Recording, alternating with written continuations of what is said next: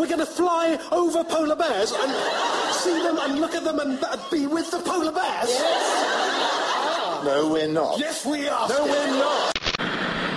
Is that why you're calling yourself Greg? That's his name. Is it? Yes. Doctor! I know. Dinosaurs. On a spaceship. Dude, I'm not sure I could ever love Moose and drag my ass as much as you do, okay? Two True Freaks presents Hope of All Trades, hosted by Hope Mullinax, talking like a man and fangirling like a lady since 2010. Getting past him should be simple enough now, since he seems to be letting Frost Giant sneak by under his nose. Bazinga, I don't care. We can talk about normality till the cows come home. What is normal? What's home? What are cows? This is my bargain, you mewling quim. Great, let's watch. Hi everyone, welcome to a brand new episode of Hope of All Trades. My name is Hope Mullinax, I'm the host of this show. Thank you so much for listening. Alright, so I have a really special show for you today, but first I just want to address something really fast. Um, I know this show has been a little bit touch and go the last few months, and I just wanted to apologize for that. About the last five months, I've have been dealing with a lot of things. Uh, I had a change of jobs. I've been dealing with a health issue that I'm still trying to get under control. And I, it's just I've been also trying to balance my time between writing full time, my new job, and podcasting. And podcasting, sadly, has been the one getting the short end of the stick. So between all these, I just haven't been able to do my show. I usually want to do it monthly, and it just hasn't been happening as of late. So I do apologize. I'm hoping going into 2015 it'll be more steady and I'll be able to keep going. You can also, uh, though, if, if you want to hear me in other shows, you can also hear me on Who True Freaks, which is Two True Freaks Doctor Who podcast. I've been on a few episodes over there. But I do apologize that I haven't been able to stay on top of this show, so thank you so much. I, I just wanted to thank you guys. Thank you so much for always listening and supporting me, and I appreciate you're here. And uh, New Year's resolution going into 2015 is I'm gonna be hopefully consistently putting out this show. But as you guys know, life sometimes takes the front seat. But it happens. We'll see how it goes. So, today. Ha! I'm excited about today. Today I'm going to do my best choices of 2014. I've never done a show like this before. I might make this a, an annual thing. My best of 2014. Um, I'm going to be talking about movies, televisions, and comic books. Um, why these three? Because I love them. Why not? um, I mean, because I could. I, I thought about throwing books in here, but I'm not the best book reviewer, and when you when I do book reviews, I'm always just like, I love it, yay. Mm, I, I don't know. I always feel silly when I do book reviews. I don't know. It's me personally. But if I had to choose my favorite book of 2014, it would be Prince Lestat by Anne Rice. Um, I absolutely loved it. It was fantastic. I'm almost done with it. I'm very, very close to being done, and I just don't. I just need to finish it. so that's a, that's the other thing because Prince of Lestat is so far my favorite book of 2014, but I just I'm almost done with it, and I haven't had a chance to actually sit and really finish it. So it's actually on my bed. I'm looking at it right now. So yeah, that's my choice for 2014. Yay! So first, I'm going to talk about movies that I loved in the, this year. I'm I'm also going to then do television, and I'll finish up with my favorite comics. I will say, oh, and I also want to do the things that I missed in 2014, and there's still one thing I'm looking forward to in 2014. It hasn't come out yet. Comes out next week, I think. Yeah, next week. So, at the time of me recording this, so I'll talk about that at the very, very, very end. Let's get started. About movies, before I jump into this, my television list of 2014 is big. I have so many choices on there, but I only have three movies. I'm not a big movie person for two reasons. Number one, I, I do love going out and seeing movies. It's just very expensive. Um, movies have gotten to be so expensive now that I have to really, really, really want to see a movie to go to the I actually go to the theaters and take time and, and actually sit and watch it. That being said, I could you might ask like why don't I watch them at home? Because if I'm not at work, my other my other vocation is writing. I'm trying to get my writing career starting. So if I'm not at work, I'm writing. And the thing is, is uh, what I love about television is there's commercials. So I kind of will watch a TV show and then power right through the commercials. And there's not really commercials with movies, and so it's really hard for me to actually sit and go, okay, I'm about to take two and a half hours out of my day and sit and watch a movie. Once again, I really have to want to see a movie to do that. So movies is just something that I'm I'm not a, I've never been a really big movie person. I love movies, but I just you know I'm not a big big movie person. So that's why I tend to have more television p- things on my list, and I tend to cover television shows more than I cover movies. I say as I had four Winter Soldier podcasts, and like not really any television podcasts this this year other than Once Upon a Time.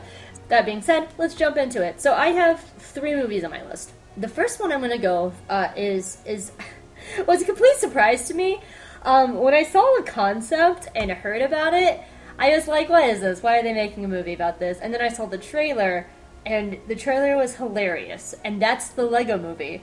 I was totally surprised at the Lego Movie, and even then, the movie wasn't even what I thought it was in the trailer. I was completely surprised by it. I love kids' movies. I love kids' things. I, I think it's just from being a nanny, and I'm I have young nieces and nephews, and I like to be on top of like the things they're watching, and just children's television show has a bad rap. So many more adults need to watch kids' television because animated shows are fantastic.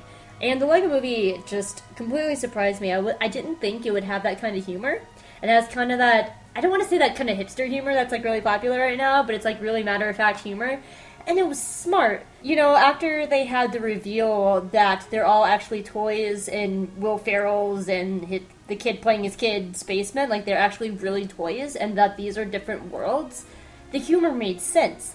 Like for example, whenever they were running away, they'd be like, like like make a sound, and it didn't make sense until you saw that, and then you realize it's a kid playing with them through the entire movie, and it was really great. I, I, it wasn't what I expected. It was funny, and I'm very excited for the sequel. Not only just for the Lego Movie 2, I'm excited for the Batman sequel. The Batman sequel is gonna be freaking fantastic because Batman was by far the best character of the Lego Movie, hands down. I'm very excited for the sequels. I think they're gonna be absolutely fantastic, and I'm just stupid excited for it. It was actually a very beautiful movie, like how they would do like fires and made water and stuff it, it was actually a very beautiful movie, and the design elements for it was fantastic, and especially for each of the different worlds, it was very aesthetically pleasing. My next favorite movie of 2014, I'm actually not going to talk too much about it because I did what four podcasts on it. I still have one podcast for Winter Soldier, Captain America Winter Soldier, that I have yet to put up because I just never got to it. Maybe I'll put it up later as like the lost episode that just never happened. But yeah, I, I, I really talked in depth about Captain America Winter Soldier, so I'm not really going, going to go into it that much. But the reason I want to at least give a nod to it was it was the movie I was looking forward to the most, like all year. Because before I get to Guardians of the Galaxy, because that was my favorite movie of the year, out of the two Marvel movies, I was looking forward to Winter Soldier the most. Mainly because, if you know me, I love Sebastian Stan. I'm a big fan of his. I've loved him since The Covenant, and I love him as Bucky Barnes. Miss him as the Mad Hatter, and and once, but I absolutely love Sebastian Stan. So I, I I was really looking forward to this movie all year, and it did not disappoint. It surprised me with the Hydra reveal about how it changed the course of the franchise. It totally blew everything previous to it out of the water. It set the stage for Phase Two, and it I just and like oh, oh see I can't even talk about it. I already talked about it so much. I, I, I wasn't expecting them, them to change the course of the franchise, and it affected Agents of Shield, which I thought was smart about how they carried it over into Agents of Shield, and now Agents of Shield hasn't been the same since. But I, I really enjoyed Captain America: Winter Soldier. It was it was way better than I thought it was going to be because I knew it was going to be great, but it was phenomenal. It was it was hands down phenomenal. But it still was not as good as my favorite movie of the year, which was Guardians of the Galaxy. Guardians of the Galaxy was probably the biggest risk that Marvel took, and it ended up being the biggest surprise of 2014. I don't think anybody expected it to be as wildly successful as it was. And I know a lot of people are kind of upset because I guess some people were like, well, I knew what Guardians of the Galaxy were. Like a year ago, no one knew what Guardians of the Galaxy is. I think that's cool. Maybe because I work in a comic book store now and I sell comics, but I mean, I think it's really cool when they introduce an entirely new generation to these kind of smaller titles. It's kind of like what BBC did with Sherlock you know, I never had an interest to read the original source material until BBC Sherlock because I've just never really been big into the mystery genre. But after watching BBC Sherlock, I've gone back this year and I've been really digging into the original source material, and it's great. I always love when things like this bring a new generation. Like same thing with Doctor Who. Like a lot of old Whovians didn't like the new Whovians. Being a new Whovian myself, I, I love you know seeing the old stuff and seeing the new stuff and having this new generation. I don't know. It's it's just me personally. So I have no problem with a whole new group of people who didn't know a what a Guardian of the Galaxy was last year, and now they're really interested. And I've seen a lot of young people, like 16 year olds, going through the old Bronze and Silver Age comics trying to find original Guardians of the Galaxy stuff. I think it's great. I have no problem with it, and it was a huge risk on Marvel's side because because of the fact that no one really knew what it was. I know when I, they announced it, when they announced Phase Two, I didn't know what a Gar- Guardian of the Galaxy was, and when I read the original premise of what it was, it sounded crazy. You have pretty much a space pirate meeting up with a raccoon and a thug, and a tree, and the thug is a tree. You have a murderer and an assassin, and they're good guys. Like the just the entire premise sounds insane, absolutely insane and it works. I from day one, Marvel was so smart. I, am gonna talk about Guardians of the Galaxy a little bit longer because I wanted to do a Guardians of the Galaxy podcast and I never got a chance to. So I'm gonna talk about this one a little bit. From day one, Marvel was really smart.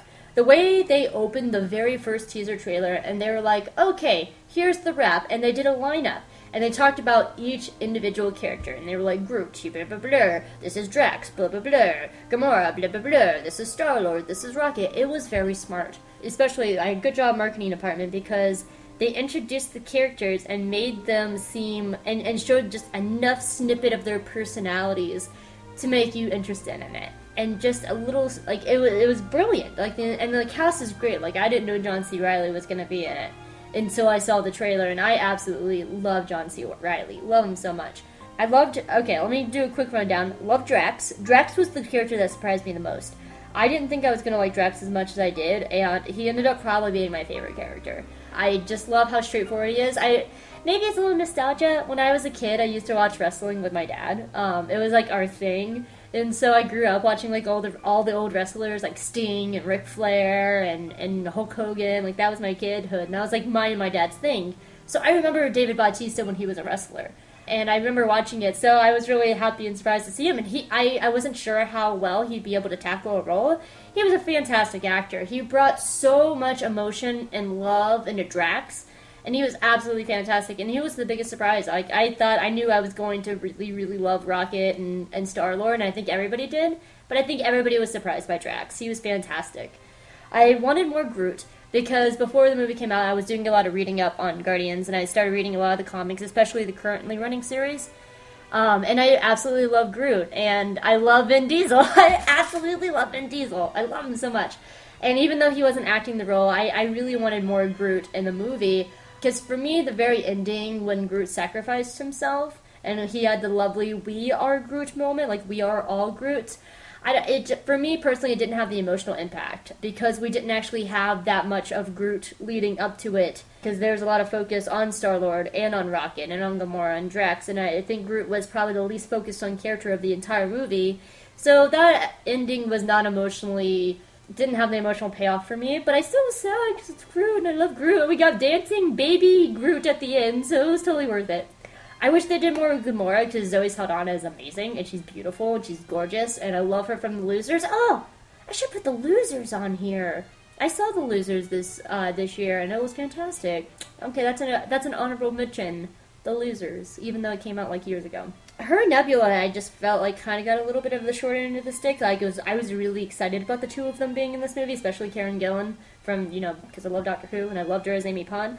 I, I don't know. I just feel like the ladies got a little bit of the short end of the stick this movie. Like we didn't really get a lot of their backstory. We didn't get a lot of great emotional stuff with them. But I will say that uh, in the trailers when they were showing a lot of like Gamora and Star Lord like almost kissing and like reaching for each other in peril, I am so happy. Nobody, nobody admitted feelings you know, her and Star Lord weren't making out at the end. Like, I am so happy that there were no couples in this movie. That is really refreshing because think about it. How often do you see a movie where there's always a guy and a girl, and at the very last scene they're like kissing and making out and swapping spit? So it was fantastic and so rewardingly refreshing. And I think that that's what I really, really, really liked about, you know, Natasha Romanoff too. There was a lot of teasing about how, like, her and Steve Rogers were gonna get together, and no, they were just playing it up. And like they, when they kissed in the mall, it was just playing up. But people freaked out when they saw early production photos and stuff. So it's really, I, I really like when these girls and these like main characters like don't get together.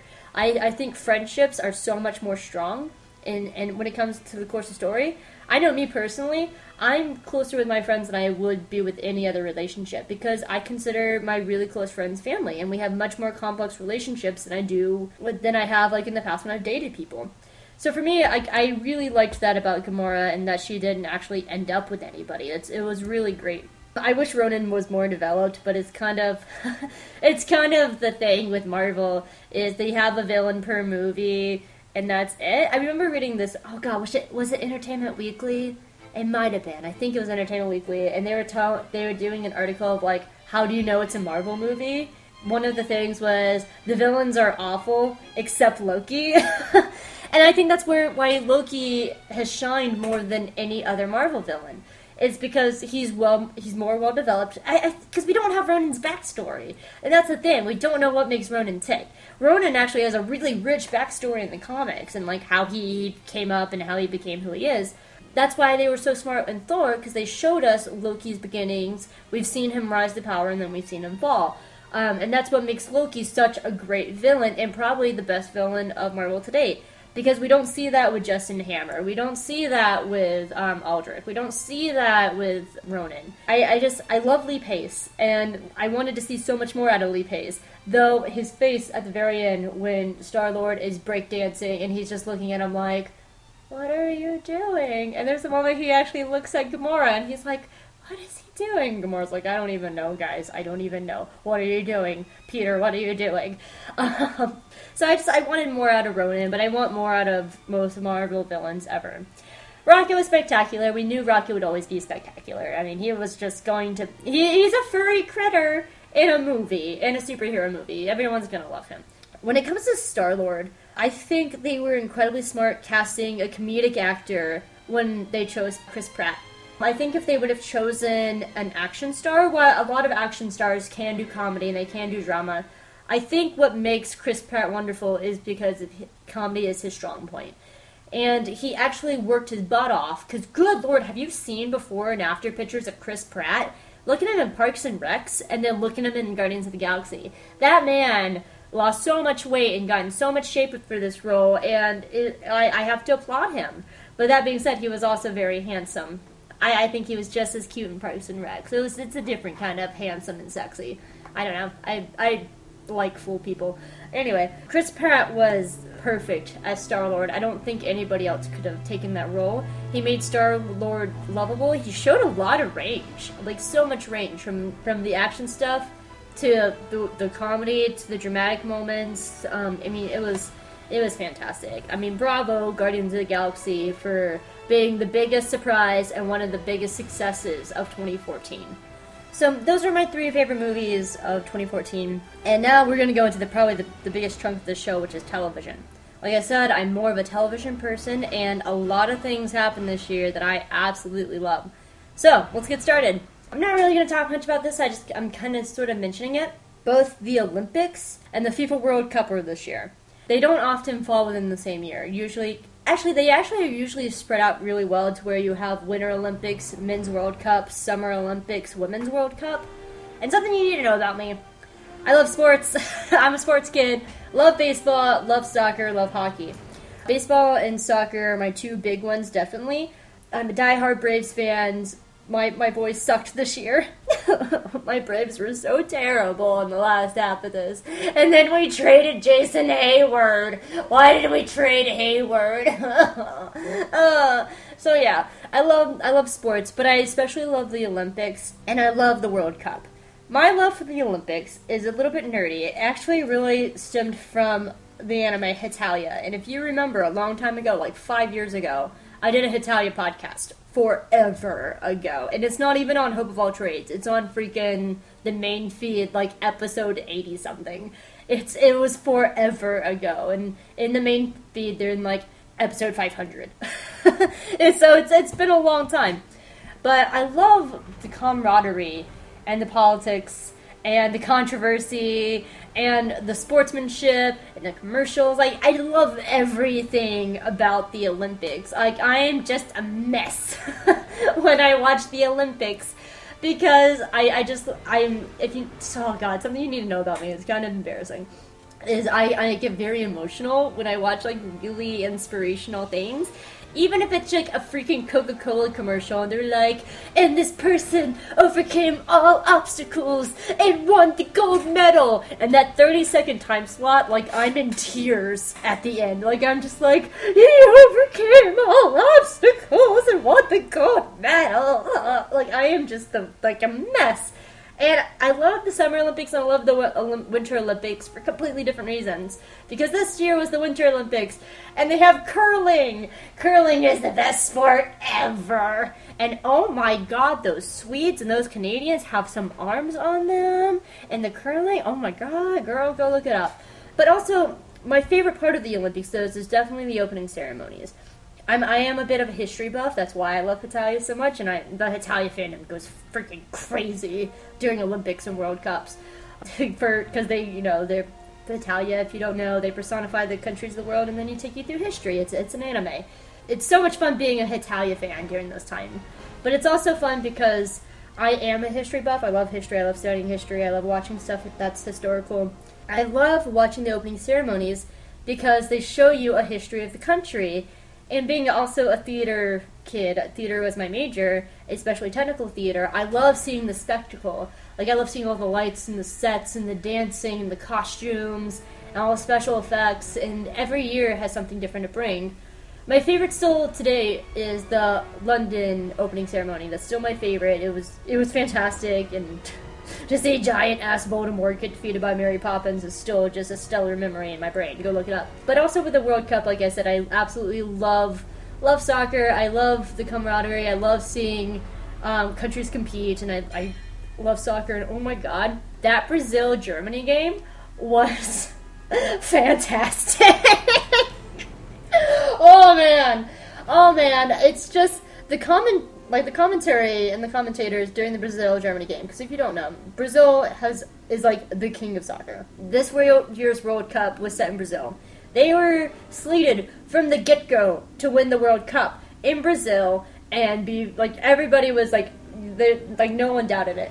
After they lost their best player, which is pretty much what their entire team was around because he had fractured his back in the game before, Germany destroyed them if, if you the one thing you need to know about soccer is they don't have high scores. You're lucky to have like maybe two or three points in a game. They don't score a lot of goals. Germany won like freaking seven to two, which is unheard of.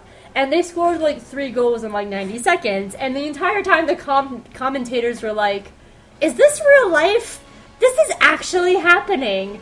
We are very British, and we are trying to be nice about it, but Brazil is being atrocious. I don't think they showed up what is happening right now? Like, if you can find, if you can find clips of that game, it is freaking hilarious to watch. And for the rest of the game, they're just like, this is really happening. Look at them. They're not even trying anymore. You can hear a pin drop. Oh, wait, there's some noise. Oh, it's the German players. Ha ha ha. Ha ha ha. Like, it was just fantastic to watch. I say, as I said, that I wasn't going to talk about this too long. I absolutely love the opening ceremonies. I love the Olympics. I love the World Cup. It's my favorite thing to watch. If you, I've skipped work before to watch the Olympics and the World Cup. I was quote unquote sick several times, especially when the U.S. was playing. I can't wait for the next one. I'm, I'm really sad. Like I said, they usually fall like one a year, but I'm gonna have to wait an entire year before the next one. So, sad face. Uh, next thing actually actually premiered last week. Last week, yes or earlier this week. I don't remember. Time is weird. It's it's the holidays and I work retail. I have no concept of time other than it's Christmas season. It's all one big day. Um, something you need to know about me: I absolutely love Pixar. I don't talk about it too much. I actually have been really wanting to sit down and do a Pixar show and talk about like all the Pixar movies and my favorite. I just haven't had a chance to. Absolutely love Pixar. And what premiered last week was Toy Story: That Time Forgot. I love Toy Story. It's it's one of those movies that it's actually one of those franchises I grew up with. The franchise hit my generation just right. If you look at my generation, most of us were kids when the first one came out. And in Toy Story 3, when Andy was going off to college, my generation was in college or just recently got out of college. I think when Toy Story 3 came out, I was in my last year. Um, because, oh, I was, because I remember talking with it about my friends, and we were all like stupid emotional about it. Um, but ever since then, I have been enjoying that they've been doing these like once a year 30 minute shorts. Mainly because I love these characters and I really don't want them to die. And what's great is that the original voice cast comes keeps coming back and, and, and doing these little specials. Toy Story That Time Forgot was the new one that just came out. I didn't like it as much as Toy Story of Terror, which was last year's, but that's mainly because it didn't have my favorite couple, which is Buzz and Jessie. Like I'm really invested in this this couple, and they're finally together, and I just want to see them. It was still fantastic. I, I love this concept that they keep developing these minor characters, and that's what I liked about specials. And I wish more TV shows and movies and stuff would do specials because I love minor characters. Minor characters are almost always my favorite characters. Um, I have this really bad habit of really liking minor characters, and then I get really sad because they never do anything, or they get retconned, or written out of the show, or they just don't use them once upon a time. But uh, that's what I like about the Toy Story special. So, like, this one was all about Trixie, and Trixie the little Triceratops, and we haven't had much Trixie to this point. But we get to see Trixie really step up into her own into her own and be her own character and find her place, which is nice. And and I hope and I like that they do this with all the the minor characters, and they've done this for a while now.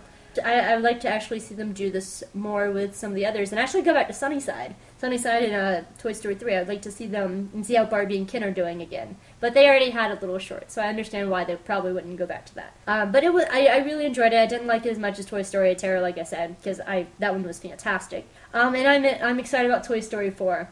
When I heard that they were doing a Toy Story 4, I was just like, okay, come on. I love the franchise. I love what they're doing. I don't think they need another entire movie until I read that it's going to be a romance. It's going to be a romantic story about a couple that are finally that's finally together. And my first thing was like, I, the first thing I thought of was Buzz and Jessie. Are they going to do an entire movie about Buzz and Jessie? Oh my god!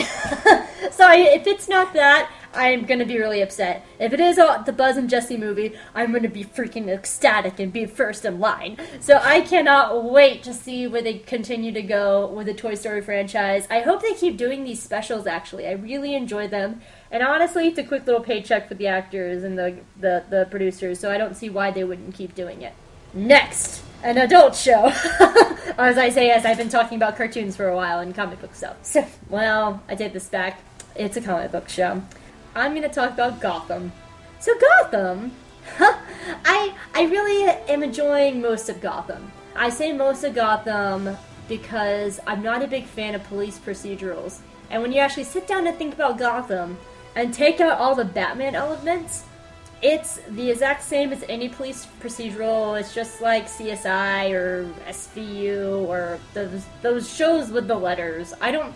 I've never been a fan of crime dramas. I've never been a fan of police procedurals. I don't like those kind of shows. What makes Gotham interesting is the Batman characters and seeing these origin stories come about. And my God, Penguin, freaking Penguin Oswald is amazing. Like Penguin's Umbrella was the best episode of the season to me because it was the only episode that wasn't really written like the episode of the week. It was actually written like a dramatic episode, and it felt like a drama, not like a crime show. While the rest of the show feels like a crime show. That one was the really only episode that I was like, yes, this is what I want this entire show to be.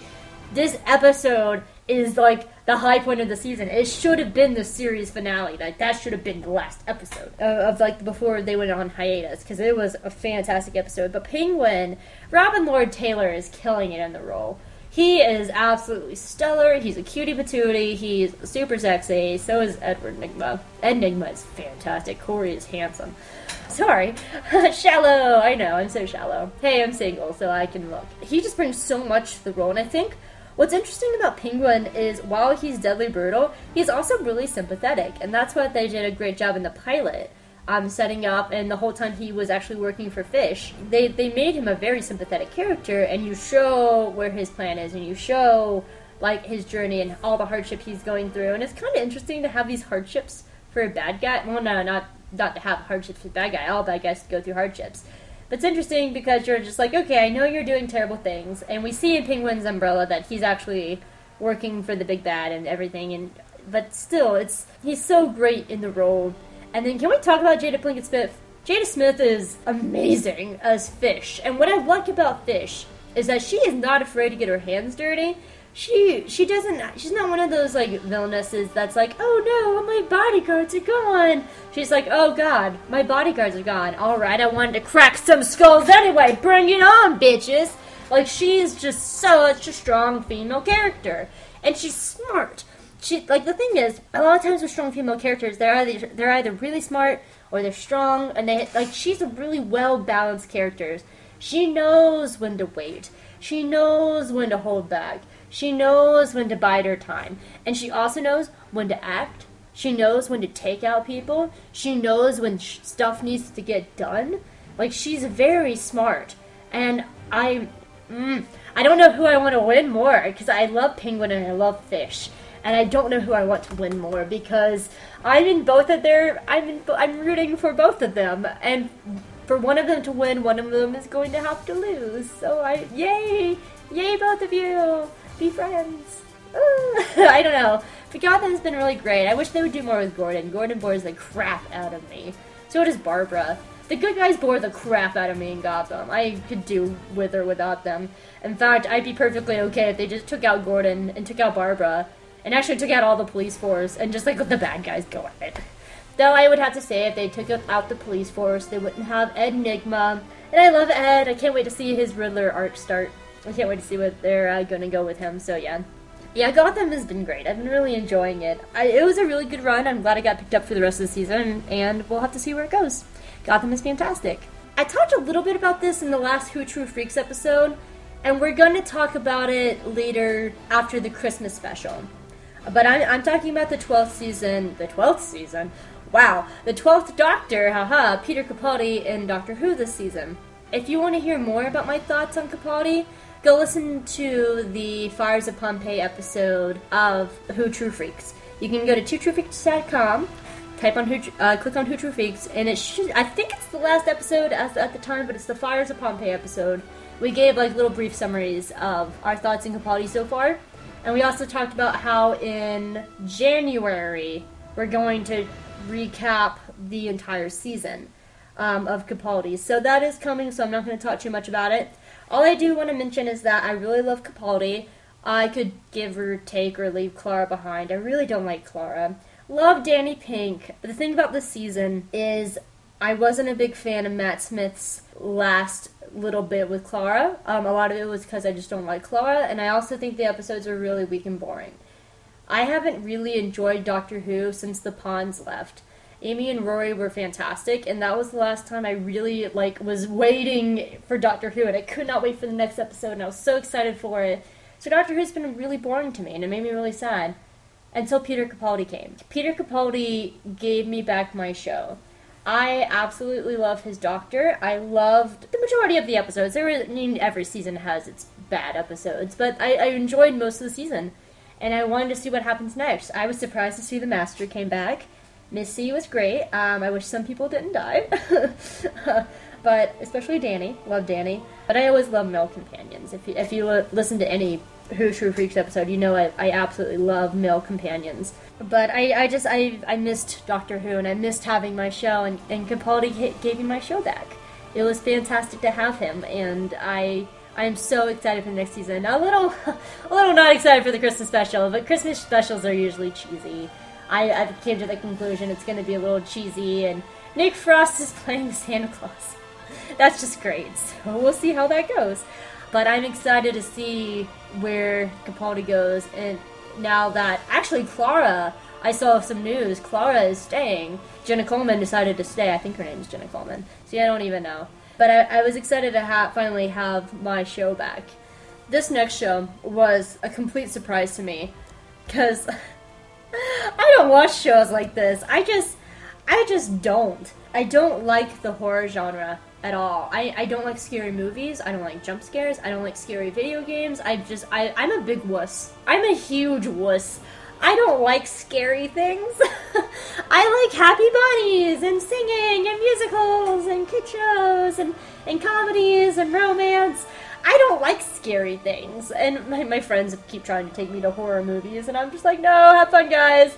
I'll sit out here and like go see the new Disney movie. Yay, Disney! Like I just I don't like scary things. One day I was I was my my best friend was house sitting and I was coming to house sit with her and to keep her company and she was like, "Hey, Hope, I know you don't like scary things, but one of my favorite TV shows of all time is premiering tonight. I, can we please watch it?" And I was like, "Oh God, what, what's the TV show?" And she goes, "It's American Horror Story Freak Show." I, I, I knew about American Horror Story. I knew the concept. I, I knew it was Ryan Murphy, and seeing Ryan Murphy write Glee and then write all these shows, writing American Horror Story, I was just like, "Whoa, dude, your range is fantastic." Until Glee sucked. Um, oh, Cory Monteith, rest in peace. I just, I still miss Cory Monteith. I'm sorry. I, I knew the concept. I knew every season was different. You didn't have to watch them in order. None of the previous seasons built on it, and so I was sitting here going, "Okay, okay, I will watch it with you, and I'll give it a try." Oh my god, I fell in love with this show. Like it's the first several episodes, Twisty the Clown scared the crap out of me because I, you know, I don't really have a problem with clowns. Um, you know, being in theater, I, I've worked with clowns before. I know they're just people and stuff. But clowns and clowns have never freaked me out. Twisty the Clown was terrifying, absolutely terrifying. Like I was like checking windows to make sure he wasn't outside. And I, I refused to, after seeing it with my friend, I wouldn't watch the show until the next day at like noon in the middle of daylight. Like I, and even then, like I would go outside and expect Twisty to be standing there. Like it still scared the crap out of me. But what I like about this show is how they turn everything on its head. Things are not what they seem. So like after after they had the like for example after they had the episode where you found out Twisty the Clown's backstory, I missed him. I miss him in the show because he died. And I'm sorry, spoiler if you're behind. I missed him, and I wasn't scared of him anymore. I understood him. I under I, I, I got why he did what he did, and he wasn't scary anymore. And that's what I liked about the show is some, sometimes the normal people like Dandy. Dandy is the scariest character on this show because he's normal he's normal and he's crazy. He's not. He's the true freak. Like all the like all the quote unquote freaks in the show, they're like the nicest people, minus Jessica Lange's character who is crazy. Elsa Elsa is insane. Oh my gosh. But like you know, they're the nice people, and the normal people are scary. Like oh gosh, I don't remember her name, but like when the girl wanted to run away with Paul and like be her lover, her very normal father tortured and mutilated her to make her look like a freak because he was normal and he didn't want his name tarnished. They're the scary people, and this show just totally took me by surprise. I actually really want to go back and watch the previous seasons. And I know they're going to be creepy, and that's what I liked about it. It's I'm a list, and it's creepy, scary. It's not like jump scare, scary, evil bad guys coming out and slash or murder you, scary. It's it's creepy, scary, and it makes you think. It's psychologically scary. But the, the show just took me by surprise. It was not what I expected it to be. I'm still a little bit of a wuss. Um, every every once in a while, the show really disturbs me, and it makes me really think about stuff. I I stepped outside my box with this one, and I was pleasantly surprised. Am I gonna go to the movies and watch a scary movie? No. Am I gonna watch a scary TV show? No. but this one, this was my exception of the year, and I loved it. Thank you, American Horror Story Freak Show. Uh, this next show I wanted to bring up because it actually premiered way back in January, and then I had a summer hiatus, and it came back for season two this fall. It's it's one of those happy shows that I really really love. It's called About a Boy. It's on NBC, and it premiered like I said in January, and it's fantastic. It's based on a book. If you've seen the Hugh Grant movie, Hugh Grant did a movie version of the book, and this is like kind of a TV show based on the book. It's it's not the same as the book, and it's not the same as the movie, but it, they're all very similar. But the whole premise is you have a guy named Will He's a single guy. He lives on a royalties on one Christmas song he wrote forever ago, but he made a butt ton of money on this one Christmas song. And Fiona, who's played by Minnie Driver, who is wonderful. I love Minnie Driver, and she's absolutely fantastic in the show. And Will's played by David Walton. I should throw that out there. Minnie Driver plays a character named Fiona, and she has a young son, 11 year old son named Marcus. He's played by Benjamin Stockham, and this was actually what kind of made me go, hey, I know that kid. Uh, he played young Greg in Once Upon a Time. Benjamin Stockham did. So that when I saw the commercials, I was like, "Hey, that's little Greg!" And I, and I was, and then I saw more about the show, and I wanted to watch it, and it was fantastic. Uh, but Fiona and Marcus moved next door to uh, to next to single bachelor Will, and Marcus makes friends with Will, and Fiona is the complete opposite, where Will is selfish and a little bit of a womanizer, and he's pretty much a big old man child. Fiona is a vegan hippie and she doesn't eat meat and she she's a little bit like for example in the opening episode of season two her and Marcus like to reenact her uh, Marcus's birth. Like they're just she's a little bit hippy dippy and they're good clash and opposites. What I really like about uh, about a boy is for one the humor is spectacular I love Marcus and Will's friendship and I think a lot of that is because I can see a little bit of myself in Will um, in a way that when I was a nanny um, like Will, you are in these children's lives and they look up to you, but at the same time, you're not their parent. And that becomes that that that comes up a lot in the show. Um, Fiona constantly is telling Will, "You're not Marcus's dad. You're not his parent. You can't dictate things in his life." And I had that uh, happen a lot when I was a nanny. Like the kids would come in, like for example, ask me about advice, when when one of my kids had the sex talk at school, she wanted to talk to me about it, and I, I had this moment. I was like, "This is something you should really talk to your mom about." And she was like, "Well, I don't want to talk to mom about it. I want to talk to you." And I was like, "Yeah, I'm not your parent on that one because I didn't know if it's okay if your mom wants me and you to talk about this." And so I, I actually understand Will's position a lot because you are a force when I was a nanny in these children's lives. And, and they have a really nice friendship, and it's nice seeing Will kind of grow into his own through Marcus. Um, and Marcus is becoming more getting confidence from Will's influence. But the best part of the show is Fiona and Will's relationship. Think about all the TV shows where you have a guy lead and a girl lead. How often do they get together? How often at one point do they kiss? How often do they have sex or make out or something? And it's been a trend recently that's been very refreshing in television, where you have all these shows like Sleepy Hollow comes to mind, um, Sleepy Hollow comes to mind, Elementary come to mind, where you have these guy girl duos and there's no romance. There's absolutely zero romance, and they're just friends. And as I was saying before, sometimes friendships are so much better than actual romantic relationships. They're much more complex. You can call your friend out on BS, but you might not call your partner out on BS because you don't want them mad at you because you live with them.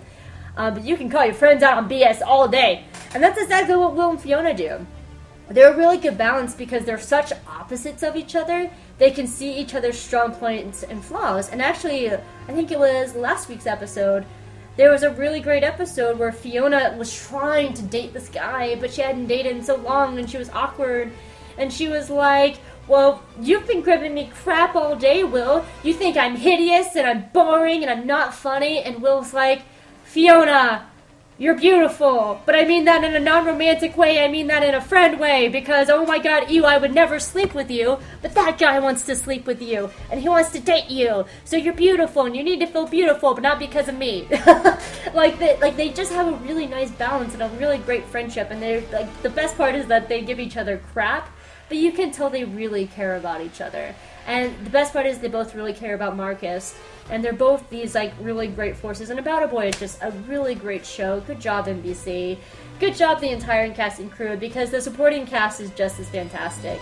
The first episode, the first season's only like I think it was seven episodes, if I remember correctly, and it's already it should be already out on DVD. So I would definitely give it a try because About a Boy was fantastic. Right guys, Sherlock season three came out. I'm not going to talk about much. I did record a podcast with Chris earlier this year about Sherlock season three. Um, so I'm not really going to go into it. I'm just going to note that it's here. If you want to know my thoughts about Sherlock season three, you can listen to that podcast. Pretty much, it was not my favorite season, but it was still Sherlock, and Sherlock is always fantastic. Uh, the second episode with John's wedding is the best, and it also led up to my favorite convention of the year. The best convention I went to this year was 221BCon. It's my favorite convention. I absolutely love it. I always convince people to go because lately I've been seeing so much about all these cons, and they're like actor famous people cons, and you drop like $700 just to go stare at pretty actors. And I always tell people, you need to go to a good old fashioned fan convention and sit in panels and be in fandom because you wouldn't have shows without fandom. And that's what 221BCon is. And if you want to hear more about 221BCon, I also did several podcasts earlier in the year about that. So yes, the Sherlock season three came out. It was fantastic. Absolutely loved it. Moving on. Ah, you can laugh. You can laugh at me. I understand it. I I've done a podcast on this one too. It was last year. That so I'm going to talk about this one right fast. But I love My Little Pony, and season four was spectacular. Season four was hands down the best season to date. The characters were fantastic. The plot was solid. There really wasn't a bad episode all season. There were some weaker episodes. They had some great guest episode. Weird Al was fantastic and his guest spot of My Little Pony this season. But the season as a whole was great. The show is just getting better and better. I just love how they keep pushing these characters, and I know it sounds silly that they're pushing ponies, like they're push like pushing the characterization in a kids show, but it, they're really stretching these characters. What I love about My Little Pony is sometimes at the end of the day, I don't want to come home and watch something heavy like Gotham, and I love Gotham, and I love like American Horror Freak Show, as I said, but sometimes I just want to come home after a long day and watch something happy where everything always works out at the end, and it's you know you don't really have to think about it what I like about My Little Pony is they're really, really starting to push these characters and they're stretching them and they're giving them new limitations and they're also giving them new strengths to overcome. And they're and they're also doing different combinations. Like recently they did an Applejack and Rarity episode and they've done a few Applejack and Rarity episodes, but this one was really good this year.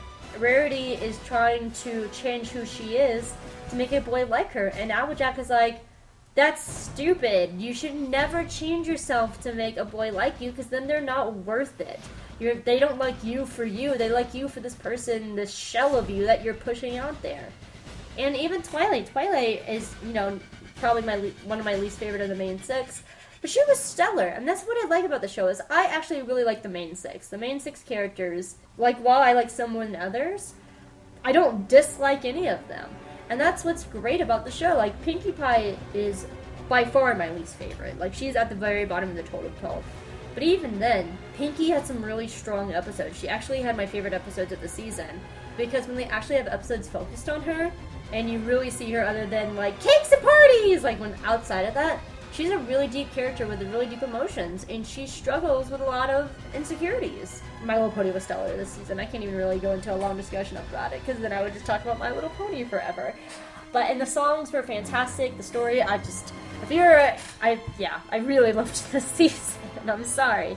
I just realized that I'm looking at like the last four shows on this TV list. Three out of four of them are cartoons because I'm an adult and I watch cartoons and I don't care. oh, so going into the next awesome cartoon is Gravity Falls Season 2! Man, I've been waiting for Gravity Falls to come back, and it has not disappointed. We're not yet, we're like only halfway through season 2, and it has been it has blown season 1 out of the water, and I did not think that was possible. Gravity Falls, if you don't know the premise of the show, is you have these twins named Dipper and Mabel, and they go stay with their great uncle for the summer. And they stay in this little, this tiny little sleepy town called Gravity Falls, where it's pretty much every conspiracy ever is going on, and something magical is happening. And the whole point is that David, uh, David Dipper finds a journal, and he's trying to find the author of the, the journal because this journal documents all the creepy, crazy stuff that happens in town, and he wants to find the author, and that's what season two has been about what you need to know about the show is there's a crazy amount of mythos. Um, there's a lot of Illuminati references. There's hidden codes and messages. If you look in the background, there's like little Easter eggs about what's actually happening.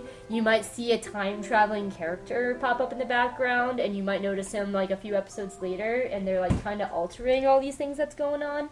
But the show itself is beautiful. Like it's a, it's a very funny show, and they don't hold back on pushing the boundaries of what's allowed in kids' TV. They are constantly pushing the language. They're p- constantly pushing the content. I remember listening to a podcast with Alex Hirsch, who's the creator, and he is talking about how they're constantly getting letters and notes from S&P and that like all the censorship companies. They're talking. They're, he was talking about how there's one joke where in the in the Summerween episode they wanted to have a they had a flyer in a shot for a party and the party was like no parents were allowed. And S&P was like S&P is a censorship company and S&P was like you can't have this show about how there's no parents at a party. What are they going to do? And Alex Hirsch was like um have a party? They're like you can't have that. So after fighting with S&P for a while they finally write the joke not S&P approved on the flyer and they got a letter back saying S&P approves the S&P joke. so like they are constantly pushing what's really allowed on kids TV. There's there's an episode, for example, where Stan makes a balloon and it says "I heart kids," and as the balloon's taken off, he goes, "What the H?" and the H falls off the balloon and crushes him. And, and so like they're constantly pushing language. They're constantly pushing like really creepy content. There's an episode where Stan kidnaps a man and holds him hostage and uses him as an exhibit in his tourist trap. So like there, there's a lot of really messed up stuff going on in this show that adults can approve of, but there's it's there's plenty for kids to love too. And I and I said it way back when I was uh, recording my Gravity Falls episode is I like Dipper, Dipper and Mabel, especially Mabel. Mabel is the kind of character I want my young nieces to grow up to be. Um, she's not afraid to be who she is. She knows she's weird, and she doesn't care that she's weird. She doesn't care that she's different, and she embraces who she is. And I want my nieces to grow up to being someone like Mabel. And Dipper is great because he's smart. He's not a brawny guy at all. He's actually a little like shrimpy guy and a really shrimpy kid. But he uses his intelligence to save the day. He has no problem thinking his way out of a situation, but when it push comes to shove, he loves his sister and he will always fight to protect his sister. Like they have such a really good relationship. The continuity in Gravity Falls is spectacular. It's better than a lot of adult television shows. A lot of like I've been having an issue with a show that I love with continuity and they keep erasing and changing the rules and retconning things that had been laid down in previous seasons and they're changing all the rules and the, sh- the sh- one show I'm watching. And Gravity Falls has never done that. And Alex Hirsch actually said that in an interview that when something happens in the episode, is law. If Mabel gets a pet pig, she's gonna have a pet pig. It will always be there. It will not change. If Wendy and Robbie break up in this episode, it's going to affect both of them continuously. Like it's not to be something that's just dropped and forgotten. Like these are things that will continue throughout the course of the show because that's how how life is. If something happens, you can't just change the rules once upon a time. You can't just change the rules eh, to make it fit the story that you're trying to write. It has to stay and stick and keep on going. And in I Gravity Falls continuity, they they bring up stuff that was in like episode 2 like 20 episodes later. Like it's it's fantastic. They're so good with it. And I, I'm wondering I actually kinda wonder how far in advance they've written this show. Like at least maybe, you know, not like word for word, but at least have these plots written out because there is stuff in like episode 2 that came back like like 14 15 episodes later that I had completely forgotten about. The characters bring the show in Gravity Falls, especially season 2, there there is yet to be a bad episode. It, it's been it's been pure gold all season long. This next show came on and has already been canceled and I cry about it all the time. I'm so sad this show got canceled. I'm still counting it as a 2014 show because the first half premiered fall 2013 and it finished spring 2014. And that show is Once Upon a Time in Wonderland. It was the spin-off of Once Upon a Time. Of course, I love Once. You guys know I love Once. So of course I'm going to talk about the show. Okay, so I'm really sad that the show is not on the air anymore because Once Upon a Time in Wonderland, if you don't know, was a spin-off to Once and it was all about uh, Alice and her adventures there, and her finding her genie. She was in love with a genie named Cyrus, and she gets help from the always wonderful Michael Socha playing the Knave of Hearts, who you find out is Will Scarlet, who was tied into Robin Hood, and like it was. And there was Jafar. Jafar was the bad guy, and there was the Red Queen, played by the always wonderful Emma Rigby. And and the, later on in season, the second half, they brought in the Jabberwocky, who was the best villain ever to grace Once Upon a Time. She blew Rumple and Regina out of the freaking water. Out of the freaking water. She was so good. The thing about Once Upon a Time in Wonderland is the first half is okay, and that's what killed it. Because the second half was freaking stellar. It was so much better than the main show. The second half was emotional, it was dramatic, it was dark, it was gritty. People died left and right. There was body counts. Like it did did not hold back any punches, and I think a lot of it was they knew they were canceled, and they still had filming to do. So they just punched it. They just pushed it as hard as they could, and they got away with everything. The show is so good in the second half, and I wish they brought that like that ferociousness to the first half because the first half is okay. The only thing is, is that Will Scarlet Michael Socha carried the entire first half. The show doesn't become stellar into the mid-season finale. The mid-season finale on the show is fantastic. Michael Socha, oh my god, he's so good. he is also the only thing carrying the main show right now because oh my god, they brought Frozen into the main show. And Frozen is destroying the show. Once Upon a Time is awful right now, minus last night's episode. Shatter Sight was the best episode of the season. It was freaking fantastic. The rest of the show has sucked. It's been so awful this season. And Once Upon a Time in Wonderland is worlds better than whatever the Frozen crap they're doing right now. That being said, it's not here anymore. It's not. It, the show got canceled, and what makes me most sad is there's no DVD for Once Upon a Time in Wonderland.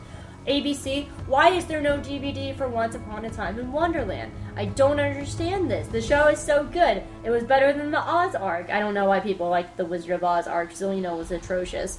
And it's better than whatever the crap the Frozen that they're doing. Because the Frozen stuff is good outside of Once Upon a Time. It'd be good if it was a live action Frozen show. Because the actresses are great, the story is great, it just does not fit in the Once universe because this is not the show I signed up for. Season 1 is still the best season, hands down. But we're talking about Once Upon a Time in Wonderland. Why did I like this show so much? I'm going to be referencing only the second half. So, in the second half, Alice brought it. Alice was boring in the first half. She finally came to her own. It was kind of fun because for a while there she was very selfish. And she realized she was selfish and she decided to change her ways. Emma Rigby, who played the Red Queen, also named Anastasia, did a complete 180 villain redemption arc. It was beautiful, it was tragic, they completely mentally and emotionally ripped her to pieces and tortured her. And she got back up on her feet and was like no i am not going to be the evil queen anymore. I'm not going to be bad. I'm going to change my ways and i'll be damned if anyone stands in my way.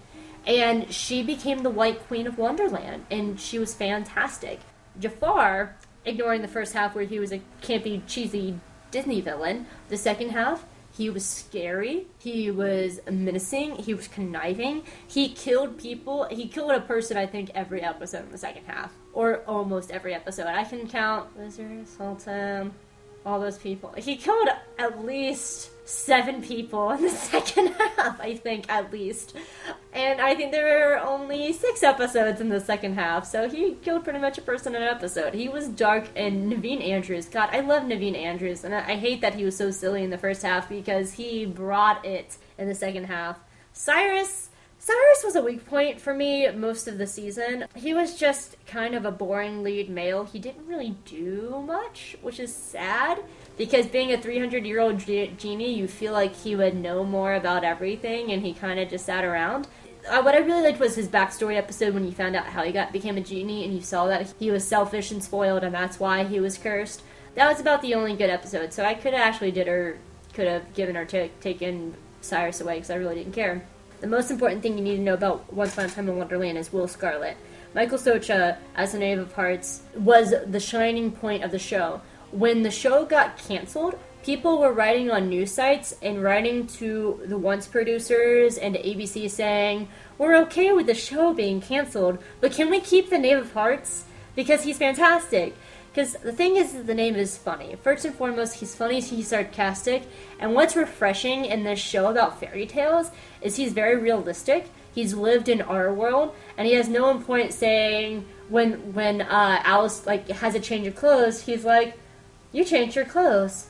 And she's like, Yeah, well, the clothes cart came by. And he goes, Of course it did. Of course in Wonderland there's a clothes cart. Do you think there's a coffee cart? And just, he has no problem looking at characters and being like, No, that's stupid. Why are you being selfish? He even looks at Alice and goes, What makes you think that your romance is so important? What about my happy ending? You know, I've helped you since day one, and now you're leaving me in the dust? That's wrong, Alice. You're wrong. And he's brought that to the main show. He has no problem looking at Snow White and going, Your family is messed up, man. I don't understand it. he has no problem looking at Robin Hood or, or Captain Hook and being like, You guys are pretty messed up. Yeah, like he he's become the voice of logic and reason, which is funny because that's not really what his character's supposed to be.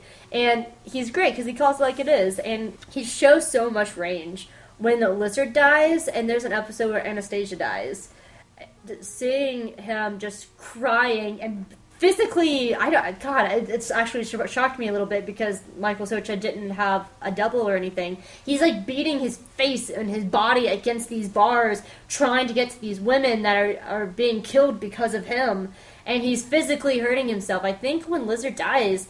Like Michael Socha hits his head on the thing, and you can actually see a little cut appear. Like he does not hold back. He's a very physical actor, and he is he's fantastic and he carried the entire show from start to finish. And i'm very sad that once upon a time in wonderland's not here anymore because once upon a time has become a shell of what it once was. It's it's glorified disney fan fiction right now. Um, i think it's going to keep going. They're just rewriting all their rules and it's it's horrible. It's absolutely horrible. It, the neverland arc was the last good arc of once upon a time because oz was atrocious. Frozen is atrocious. And now we're having Maleficent, Cruella, and Ursula come back, and my god, they look just like their movie selves, and this is god awful. we'll see how much longer I stick with Once Upon a Time. I want to like it so bad, but it's bad. But Once Upon a Time in Wonderland was amazing. I wish they would come out with a DVD of it, and yeah. Finally, my favorite television show of 2014 is probably a little bit of a surprise. I've been wanting to do a podcast on this show for a while now, and I just haven't got the chance around to it. And it's going to seem like an odd choice of my favorite show of this year because it didn't even come out this year. In fact, it came out several years ago. But I am including it because I didn't see it until this year. My favorite television show 2014, and probably it probably became one of my favorite shows ever. Like one of my top favorite shows of my life is Avatar The Last Airbender. Oh my god, like this show is hands down one of the best shows of all time. I will argue that probably at some point every adult and every child needs to watch this show. God, I hate that like kid shows get such a bad rap by adults because they're like, "Oh, I'm not gonna watch this show because it's a kid show." No, shut up, shut up. Kid shows are amazing. They're so good. And Avatar is one of those that's that's so incredibly deep and has such such sophisticated such sophisticated plots and characters and stories and theories and just everything about it is I can't even wait I'm trying to like form into words of like how amazing this show is because okay let's just let's just break it down Avatar: The Last Airbender, the first one, ran for three seasons. The Legend of Korra is the sequel to it, and the third and last season's finishing up, I think, in a week or two. Either the the last episode is about to air, it's the week after, and the, that's going to be the end of Korra. The whole premise of Avatar is there's a girl named Katara, and she's a waterbender. Every there's uh, four elements, and some people can control these elements. It's fire, earth, water, air, and the airbenders haven't been around for a hundred years because there's been a hundred year war going on. And this girl, this waterbender named Katara, and her perfectly normal with no bending powers uh, brother Sokka, they find the Avatar, who has been missing for a hundred years, and they find him frozen, and they rescue him. And Avatar is this like little young boy named Aang. He's sad to realize that he's been frozen for a hundred years, and he hasn't been doing his duty as the Avatar. And this war, and all his people have been killed. They were killed in a genocide, and he's the last airbender. He has to go defeat the Fire Lord, and that's the whole premise of the show, is he has to stop this hundred year war by defeating the Fire Lord. But he has to master the four elements to come and be his full avatar self. Like that's the premise. Over the course of the show, they meet a blind earthbender named Toph, and they're being hunted by a firebender kid named Zuko, who is the son of the Fire Lord. Why is this show so good, especially for adults? I've never seen a show handle war and propaganda as well as Avatar. They show the real victims of war are children, but they also show both sides of the conflict. One of, which is doesn't actually always get shown. Like if you watch a war movie, it's like, oh, they're on the other side. They're bad. They're the bad guys, but you never find out their reasons of fighting. several times in Avatar, they actually show soldiers. They show, for example, Fire Nation soldiers, and they're just normal people. They're just doing their jobs. You know, um, there's one where like Zuko, uh, it was like Sokka was sitting with them, and they were just hanging out. And Sokka was like, "Wow, they're actually really nice people. They're just happen to be our enemies." But the best episode of all was when they're when Aang accidentally gets put into a Fire Nation school, and so he's with all these Fire Nation kids, and he's on the he you know he's he's has his guard up because these are the bad guys, and he sits down, and he realizes they're being taught propaganda. They're talking about uh, the Airbenders, and that was his people, and the teachers are teaching the kids that the airbenders were terrible monsters who would slaughter the innocent, and that the great and powerful Fire Nation had to stop them and had to wipe them out to help save the world. And Aang is sitting here going, That's not correct. Those are my people. My people were killed in a genocide. That's not correct. And he realizes that it's not these kids' faults. That for the last 100 years, they've been taught the wrong thing. They don't know any better and he actually befriends the kids in this Fire Nation school, and he sees that they can't help their ways. And it's a beautiful, strong episode about uh, how children through propaganda are the real victims of war. It's so powerful and so simple. It's simple. It's so simple because you know people on the, they always say that the victors get to write history. They show that in Avatar that the other side and the losers don't get to write write the history books and that the Fire Nation is writing their own history and they're creating a nation of brainwashed people. And they actually went on to like kind of drive home more of this kind of these sentiments in the comics. Like there were several comics that came out after Avatar ended. Know it was like stories that happened afterwards. And there was one where they're trying to move Fire Nation colonies out of the Earth Kingdom so the Earth Kingdom can have that land back. But when Zuko and Aang get there, the Fire Nation uh, colonials are sitting here going, We've lived here for a hundred years. This is our home. I was born in this town. I don't want to leave. This is my city. And there's a, like many families that were like, how, like where the mother was Fire Nation and the father was an Earthbender, and they're like, why does my mom have to leave when we're married? I was born here, and it's just it shows the complexities of war. But it's interesting because it's from a kid's point of view so it really simplifies it, but at the same time, it's not all black and white. Also, Avatar does a really good job of celebrating disabled characters. Like I mentioned, one of the main characters is a girl named Toph. Toph comes in season two, and Toph is blind. What's what I love about Toph is it doesn't matter that she's blind, and she actually makes blind jokes about herself. Like there's a great episode, it, like a, a great one where they're like, "Toph, look at this," and she goes, well, it sounds like a piece of paper, but I don't know what it says. Like, and she like makes her own jokes about herself. Like, there's one where she's like, "Oh my god, guys, there it is!" And they all go to look, and there's nothing there, and they slowly glare at Toph and she's like waving her hands in front of her face, like, "I know, I can't see," ha ha ha ha ha. Um, like they never, there's never a point where she feels bad about herself for being blind. She doesn't care that she's blind, and it's interesting because she's learned her how to read her surroundings. Like she she walks barefooted because she uses seismic waves to see things. She can feel seismic waves in the earth, so like she can walk perfectly and know that there's people around her, know where trees are, and she can hear and she uses all her senses. She's an amazing, amazing character. And they're like the, these disabled characters are celebrated. I remember reading a story on Tumblr about this mom who was uh, that who was sad because she found out that her child is going blind, and and she was really upset. And the child, who was a fan of Avatar, went, "Don't worry, mommy. I'll be like Toph. I'll be strong like Toph."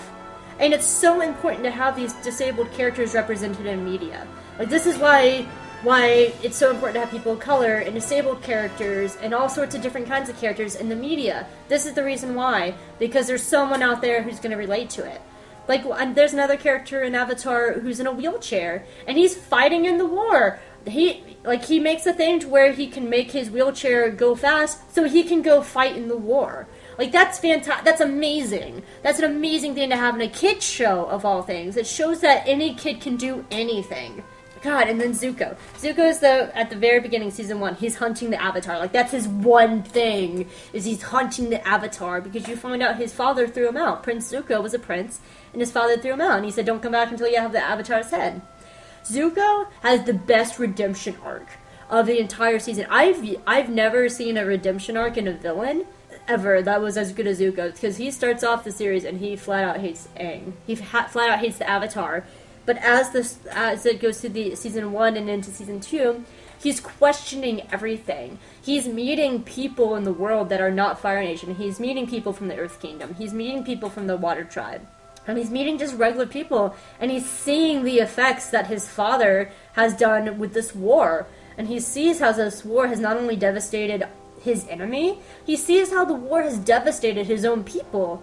And he ends up eventually turning his back on his father and turning his back on his nation. He's like, I will not be prince of a nation that I'm not proud of. And after the Fire Lord is defeated, he's like, okay, Aang, I want to be a, king that my people and the world can be proud of. I, I, I want to fix the Fire Nation. This is not who we are. We are not monsters, and I will not stand for this. And Zuko has the by far best arc of the series. It's so good. Also, I love that adults aren't stupid. The adults of Avatar are not idiots. They are smart. Because a lot of times in kids shows, they make the adults stupid. Like I always think of this like one episode of iCarly where Carly tricks Spencer and, and makes Spencer looks like an idiot. And there's no, she's never reprimanded in it. She never gets in trouble. And Spencer is actually really gets injured. He gets really hurt, and they laugh it off. And a lot of times in kid shows, adults come off looking like idiots, and the kids are the smart ones. The kids are, the adults are not stupid. Iroh is is incredibly smart. Uncle Iroh is fantastic. He's wise and he's constantly giving them wisdom, but it's up to the kids whether or not they want to listen to it. And he does that because Iroh is Zuko's uncle, and he lets he lets Zuko choose his path. He gives Zuko advice, but it's up to Zuko whether or not he wants to choose that path. And a lot of times, uh, Zuko will ignore him, and then he'll come back like five or six episodes later, and he'd be like, "Iroh, you were right. You were right, Uncle. I I, can't, I should have listened to you." And he was like, "Well, you learned. You know, you learned the hard way, but at least you learned." And you grew and you became a better person for it. Like, the adults are very smart in the show and they're conniving. But probably one of my favorite things about the show, and what makes Avatar so good, is every main character has a weakness, and they work really hard to overcome it. For example, Aang has trouble with firebending because it's the ops- it's the opposite of earthbend of uh, airbending. He's an airbender, and airbenders are monks. Well, fire is a destructive force of nature. It's the most destructive of the elements, and so Aang just struggles and struggles and struggles with it, and he works and works and works until he can finally overcome it. Same thing with Katara. She's a waterbender, and every time she has this weakness, she works hard to, to overcome it. But I think the best is Sokka. Sokka is the normal person in the group. He's the only person who's not a bender. You know, Toph is an earthbender, Zuko's a firebender, Katara is a water, waterbender, and Aang's the avatar. Sokka is a completely normal person. But what's great about Sokka is he's a tactician. He's the while he's the comedic relief of the show, he's also incredibly smart. He's the one that comes up with their plans, and he is even though he doesn't have these like magical abilities, he's just as important to the crew because they're the one they're like, okay, Sokka, we need a plan, and he's like, okay, well here's the plan, and like he's the smart one, like he is he's the tactician. But also, there's a great episode where Sokka, where like there's a fire going on, they're trying to stop it, and Sokka's like, okay, well. I'll just stand here then. I'm just gonna stand here while you guys do your thing. And Sokka starts thinking, he's like, you know, I need to be more important to this group. I, I don't feel like I'm helping. And instead of being sad and mopey about it, he, he goes, hey, I'm gonna learn a new skill. That's exactly what I owe do. And he became a sword master. He went and he found someone to teach him how to be a sword fighter, and he mastered the sword. And he saw a weakness and he fixed it and he was the best sword fighter of the group. And he he was fantastic and i like that. Because the show teaches like even if you have a weakness you can learn to overcome it. And that's what makes avatar the last airbender one of the best shows i've ever seen in my life. Like the entire show as a whole is fantastic and i hate that it has such a slow start because i can see where a lot of people might not get into it i actually it took you know i would watch an episode and like wait a few days before watching the next one. It wasn't until it really got into the second the to like the middle of season one that I was like, oh my god, I have to watch the next episode. I have to watch it. Oh my god, and it just built on it. I mean, like my favorite episode is the library, and there's this spirit animal, and it's a giant, it's a giant owl. Well, the library is also just a fantastic episode. It's hands down my favorite. But the owl, like you know, questions the Avatar, and, he's, and they're like, "No, we need to find these like special things to like help beat this war, and we have to beat the Fire Nation. We got to win the war." And the, the owl looks at him and goes, "What makes your war more justified than any other war?" So many of you humans have come looking for your enemy's weakness, and every war is the same. Your war is not special. It's the exact same as every war, and it makes them question what they're fighting for. I mean, like, it's just the show's brilliant. I wish Korra was as good. Now, granted, I just finished season one of Korra. I have I haven't even started season two yet, and most people have said that that season two and on is the best of Korra. So while season one is was really good and it's much darker than Avatar, it's I think Avatar is still my favorite thus far. Though season one of Korra was wr- written to be a special, like a 12 episode miniseries, and then they got green lighted for season two and three. Season one is a nice standalone season. I can't wait to see where they take season two. Legend of Korra, because every Avatar gets reincarnated into the next one. It's actually the Avatar is a cycle. Korra is the new Avatar. She takes Aang's place. It is much darker than Avatar. It's it's way more political, where there's an all-out war in Avatar: The Last Airbender. In Legend of Korra, it's all politics. There's there's a political movement going on. It's it's happening around Korra. Um, it's much darker. It's much more heavy, uh, especially the last half. Like this, the last I'd say three or four episodes are really heavy. There was a few times I was watching this and I was like, this is disturbing to me. And I'm 27. I don't know if I would want my like 10 year old to watch this show. It's definitely tailored to an older crowd. I could do without the love triangle. I don't care about the love triangle. I could give a shit about it. But the difference is, I think, is because they're teenagers. Where in Avatar, uh, The Last Airbender, they're clearly kids. I think Zuko's the. I think Sokka and Zuko are the oldest, and they're like 12. You know, the group in in Korra are clearly 16 17 they're much older. And i think i think that's the real difference. And so that's why the material was more heavy and more more political opposed to just like this is the black and white of war. Like these are the gray areas of politics. So yeah that's that's my tv spiel. Avatar the last airbender still even though it came out several years ago it was my favorite television show 2014 I absolutely loved it. It was it was it's beautiful. It's a beautiful show. The artwork's amazing. Please go watch Avatar and please stick with Avatar. It's it has a slow start, but it's it's worth it. It's worth your time. It is it is breathtakingly amazing. Go you have to go watch it. Next, I'm going to talk about my favorite comics of 2014. I recently started working in a comic book store, so I have a lot of access to comics, and it's been fun and great, and I love it. So I'm going to talk about my favorite comics of this year. First and foremost, the big Marvel event of this year was a was an event called Original Sin. The whole premise of Original Sin was the Watcher was murdered, and it's pretty much a who done it, like who murdered the Watcher. What I really liked most about the Original Sin is it it exposed all your superheroes, and I've heard a lot of people like have critiques about it because it's been done before and it's nothing new. But I, I, I liked how it was approached because you have the tie-ins, for example, where Deadpool found out he's a father I like Deadpool, but I'm not like a, oh man, Deadpool. I love Deadpool. Like I'm not a big Deadpool fan, but his his original sin story was great because he found out he was a father. The first time he saw his daughter, she she was normal. You know, you know if you know Deadpool, he's all scarred up and mauled, but his daughter was perfect and she was normal. She was just like this cute little girl, and he didn't want to believe that was his daughter because she was too pretty and she was too perfect and he's not and he didn't want to believe that. And it was a really deep good story for deadpool. I like the thor and loki tie-in. I like finding out about angela. Angela from who's been in guardians of the galaxy recently in that story is their sister. And now she has a new series called angela uh, angela asgard assassin. And the first one just came out this week this last week because new comic day is wednesday. So yeah this last week it just came out and it was, it's a really good read and so and I enjoy watching. Uh, I've been enjoying the Loki Agent of Asgard series too. I like this run of Loki as well, and it made Thor not worthy. And it was just it was a big event because it set a lot of things in course. Like now that Thor's not wor- worthy, we have the much talked about girl Thor. I know Thor's not a girl and it's not girl Thor, but I'm saying girl Thor just to differentiate between the character of Thor and the new Thor because they're all Thor Everyone's Thor. Everyone's Thor. Everyone is Thor in this Marvel, apparently. No, but I just I really liked a lot of things that set in the course of action. We got the new Bucky Barnes series. I've been enjoying the new Bucky Barnes series. Ales Kot is fantastic. I've really been enjoying Ales Kot's work in Bucky Barnes and um, in Secret Avengers. Both are fantastic. Go read them. But I, I just really liked the run of the Original Sin. Um, I was not expecting the murderer to be who it was. Well, you can kind of start seeing who it was about book five of eight. So the last three books were like, come on, guys, get to that conclusion.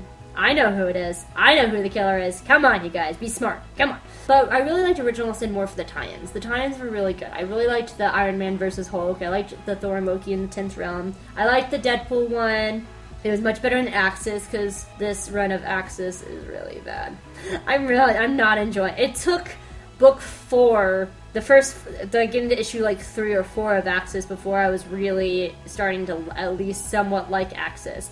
But that being said, I'm not the biggest Rick Remender fan. Rick Remender is very hit and miss with me, so when I saw that he was running Axis and he was the main writer of it, I was very I take I take Remender's work with a grain of salt because I either really like it, like I liked Bitter March, I like Winter Soldier Bitter March, or I really hate it, like his run of Captain America, which is just atrocious.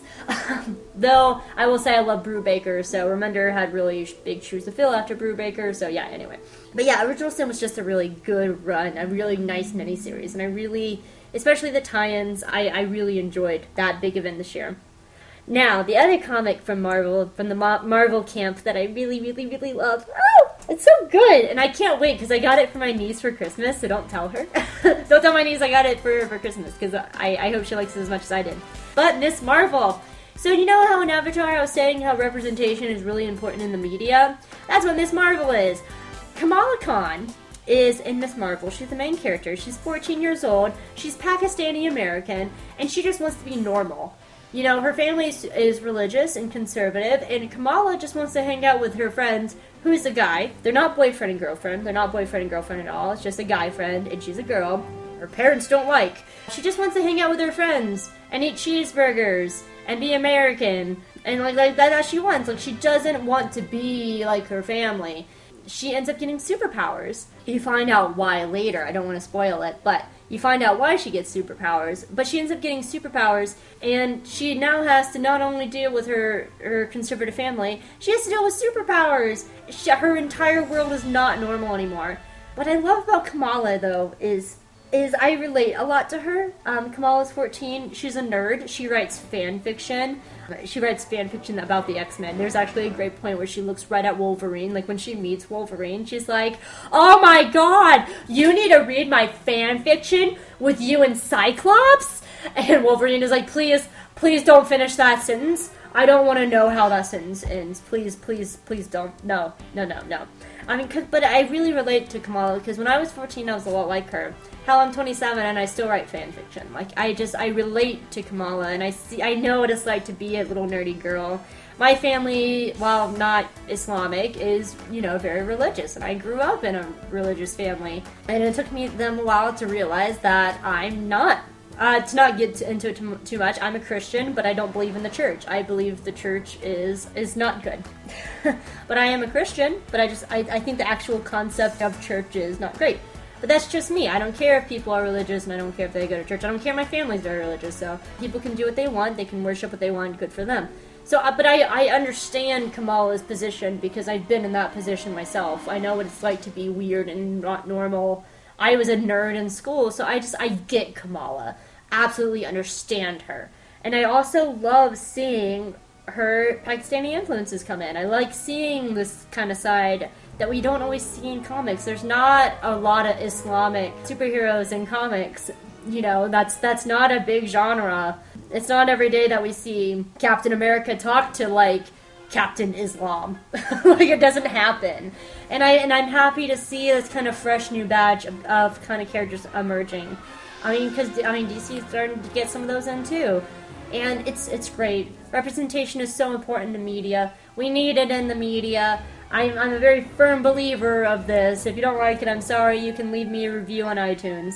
and I would love to hear it. I would love to hear it. I'd be more than happy to read all reviews on iTunes. So yes, so I, I absolutely freaking loved Miss Marvel. Miss Marvel was fantastic. I wait for it every month. It's the probably the second comic that I'm on the edge of my seat for. The first comic I'm waiting every month for, I'll talk about in after Gotham Academy. Because Gotham Academy was my big thing I love out of DC. If it's not obvious, if you look through the history of my podcasts, you know I'm very much a Marvel girl.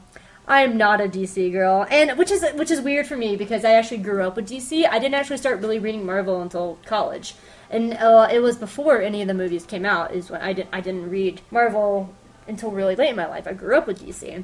I just I'm- I'm not a big fan of the new 52. I've given it, it several tries. I've tr- I, I really like Teen Titans. Teen Titans has been good in the new 52.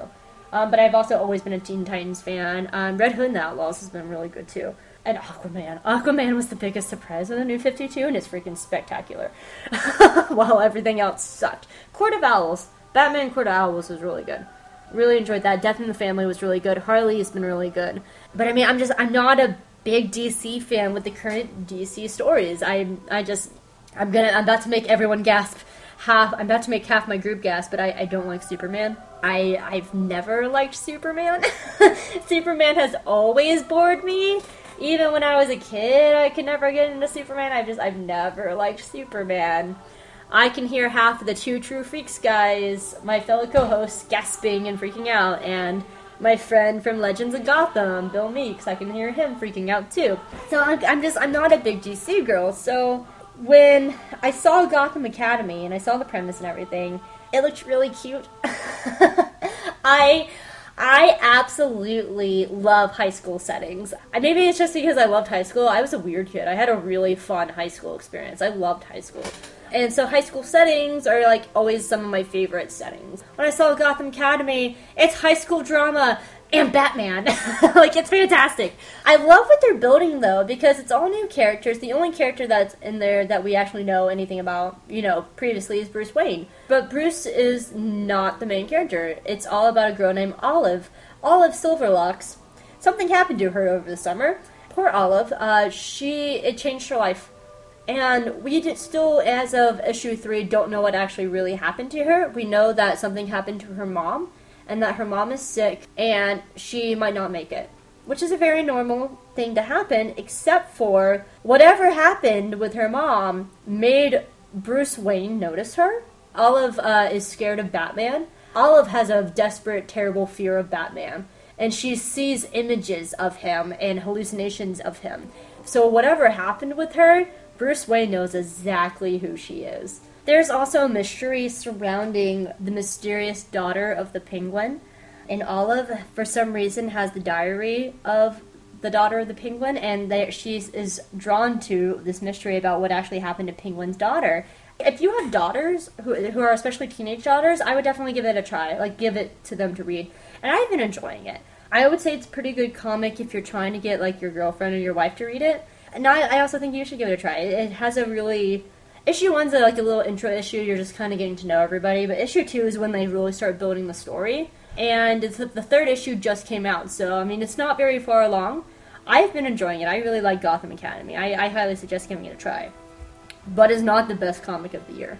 The best comic of the year that I am desperately waiting for. And I've read the first trade paperback, and I loved it so much that I came back the next day and bought the second and third trade paperback. And then when I finished the third one, I then went to try to find all the single issues. I was missing issue 19 and issue 21, and I didn't care because I wanted to read it so bad because it was so good. And that is Saga. Saga is by far the best comic out there right now. Why are you not reading Saga? It's fantastic. If you haven't read Saga, what is what is wrong with you? What is wrong with you? The premise of Saga is it's Star Wars meets Game of Thrones meets Romeo and Juliet. That is the premise. It's about this war that's been going on for forever, and a lady named Alana and a guy named Marco, and they're from two different warring planets. And this war has been going on for a long time now, and Alana and Marco fall in love, and they have a baby, and that's how book one opens. Is Alana's giving birth to their baby. And all they want to do is escape raise their kid and be happy and just be happy in their love. Now the whole story is narrated from the point of view of Hazel, who is the baby, and it's it's her retelling the story of her parents. And so what's going on in this war is it's been going on on for so long that no one really knows what they're fighting for anymore. When it comes to how all these different planets and races are fitting into it, pretty much they the the two opposite sides would just go to planets and be like, "You're either going to fight for us or we're going to massacre your people." So every race pretty much in the galaxy is fighting in this war. That's one good cool thing about Saga is there is a ton of different character types. There are a ton of different races. Like there's a freelancer, a fr- like a freelancing bounty hunter called the Stalk, and she's a giant spider woman. And that's normal. That's normal in Saga to be a giant spider woman who is still somehow sexy and funny and smart and, and awesome to be a giant spider woman. That's totally okay. There's also a planet called Sextillion where you have these giant heads with legs coming out where the neck is. And that's perfectly normal in Saga. Like it's so it's so off the wall and like the races are I, I just I can't it's beautiful. Like it's it's so beautiful about how unique this story is because the very like premise of the story is very basic. It's a love story. It they're trying to escape this war. They want to raise their baby. And then what's normal in Saga is everybody else's story. Like they have these bounty hunters that are chasing them, but each of the bounty hunters have their own agenda. Like there's a bounty hunter called the Will, and he's lovers with the Stalk, the spider lady. And something happens to Stalk, and the Will wants revenge. So he gets his own agenda. There's a guy named Prince Robot the Fourth. Prince Robot is coming off his leave from fighting the war, and all he wants to do is raise his family. He wants to start a family with his wife. That's all he wants. But now he has to chase down Alana and Marko. So over time, he gets frustrated with the war, and he gets frustrated with this, and something happens to his family. So he ends up teaming up with Alana and Marko. Like, I mean, everything, ha- every person in Saga has their own agenda. And, like, they have a nanny. Like, Alana and Marko get a nanny. The weird thing is, the nanny is a ghost. Like, so it's a really straightforward, normal storyline. But the weird thing is the world around it and, like, the context. So, like, having a nanny is a normal thing. It's interesting because the nanny is a ghost. They, for example, Alana gets a job that where she can hide in. She gets a job working in a reality TV circuit, but it's interesting because in the reality TV sh- circuit in this world, everybody wears a mask, so she can hide herself. And it's interesting 'cause she starts dealing with drugs. Well, drug problems is a very normal thing in our world. So Alana and Marko, who are these aliens, have to deal with this drug problem, which is a normal thing. So like Saga is just really beautiful because at the base it's a very normal story, but the circumstances of how the story is put together is what makes it interesting. Like Marko's ex girlfriend is hunting Marko, but what ends up happening is while she's hunting him, she ends up falling in love with one of the bounty hunters. And so she's not really hunting him anymore, but she has to because it's her duty of her people, but she doesn't really want to over time. Like, I mean, it's just the entire thing is complex and beautiful. I've sat down and I've read the first three trades several times. I've read and it just you've noticed everything. Fiona Staples' art is freaking beautiful. It is so beautiful and it's fantastic and I just I could stare at her art for hours. I suggest get if you haven't started Saga yet or even if you had, take your trade paperbacks, trade them in and get the hardcover. The hardcover edition that just recently came out is the first three trades and about 20 pages of extra notes, extra arts. It has storybook. Uh, it has the the story scripts in it. It's it's it's well worth. It's well worth your fifty dollars. Like it is. Saga is hands down the best comic I've ever probably read in my life. I I just I sit and I wait every month for the next one. The fourth trade is coming out this this month, and even though I've already read those issues, I can't wait to sit down and read it again. I, I cannot get enough of Saga, and it's beautiful. It's complex. It's funny. It's funny. It's so funny. And it's gritty and it's real. It is for mature audiences. There's a lot of nudity and swearing and gore and giant troll penises. the giant troll penis was one I was just like, oh, they did that. Wow. Uh, Saga is just fantastic and it's breathtaking. And if you're not reading Saga, why are you not reading it? So that's my best of 2014. Right fast, uh, you might be looking at this list going, Hope, there are things on this list that I'm surprised by you. Why is this not on your list? Well, some of the things I just haven't seen yet. Like for example, something that I might have missed on my I missed on my TV list was Constantine.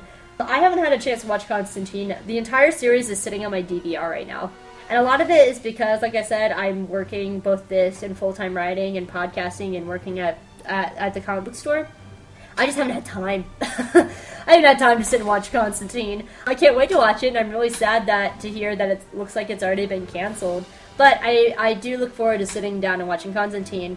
There's also three movies that I've missed this year that I regret that I haven't seen yet. One is Maleficent. I've been wanting to see it really bad, especially while while I'm not the biggest Angelina Jolie movie or uh, not the biggest Angelina Jolie fan.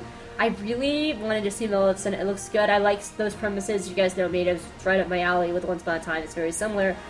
The other two big ones that I haven't had a chance to see is Big Hero 6. I want to see it so bad. I hate that I haven't seen Big Hero 6 yet oh, I've been waiting so long for this movie and I haven't had a chance to go see it. Oh, it breaks my heart. But yeah, Big Hero 6 and Hunger Games Mockingjay Part 1. Now, when it comes to Mockingjay, I, I do want to see it, but I'm not excited for it. Mainly because Hunger Games and Catching Fire, I absolutely loved those books, and I absolutely loved those movies. Um, the Mockingjay book was atrocious. It's my least favorite book of the series. I, I absolutely hated Mockingjay. The book was just I trudged to get through it. I reached the point where it was almost it was a matter of pride to finish the book.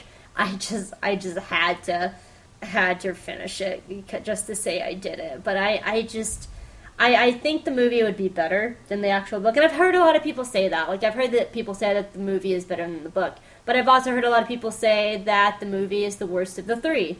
So I just haven't, as much as I want to see it, I just haven't made myself go see it yet. I probably won't see Mockingjay until it's on DVD. But I can't wait to see Big Hero 6. And the other thing of 2014, and the very last point, is I am still looking forward to next week when The Hobbit Battle of Five Armies come out you guys don't know how uncon- like how unconsolable I will be when The Hobbit ends. When I go to that theater and I watch Battle of Five Armies, when that those credits roll, I'm gonna be sobbing my head off. For me, the Hobbit movies and the Lord of the Rings movies have been 17 years of my life, which is almost exactly half of my life. I now I haven't really had a chance to talk much about it, about it on the show. I think the Lord of the Rings movies are still worlds better than the Hobbit movies, but the Hobbit movies have been good. But when I was in high school and middle school, but middle and high school, I, I transferred schools my eighth grade year, and so I started new and I didn't have any friends. I made friends through Lord of the Rings, and some of them, like for example, my friend Billy, is my best friend to this day. Like is like she's my best friend, and we bonded over Lord of the Rings. I made friends. I saw Fellowship of the Rings 13 times in theaters, four times in IMAX, and one time at the Fox Theater in Atlanta. Mainly because my sister worked at the movie theater, so we got free tickets. That's the reason. but I mean, I, I, I could have saw any other movie, but no, I wanted to see Fellowship of the Rings. I had to see it. And it has been a love and a passion and obsession for pretty much half my life. Almost exactly half my life. I'm gonna be, I'm gonna lose it when when Return of the King ended, you know, we, we didn't know that there were to be Hobbit movies. I curled up in a ball at the as the credits were rolling of Return of the King, and I sobbed. I, I remember very vividly sobbing because it was over. It was it was over. Like those movies were done. It was uh, like this weird void. Like I, you know, I read the books and I love the books. Don't get don't get me wrong. I absolutely love the books. But like that experience of the movies was ended. And I went through the same thing with Harry Potter. I cried my eyes out when Harry Potter ended.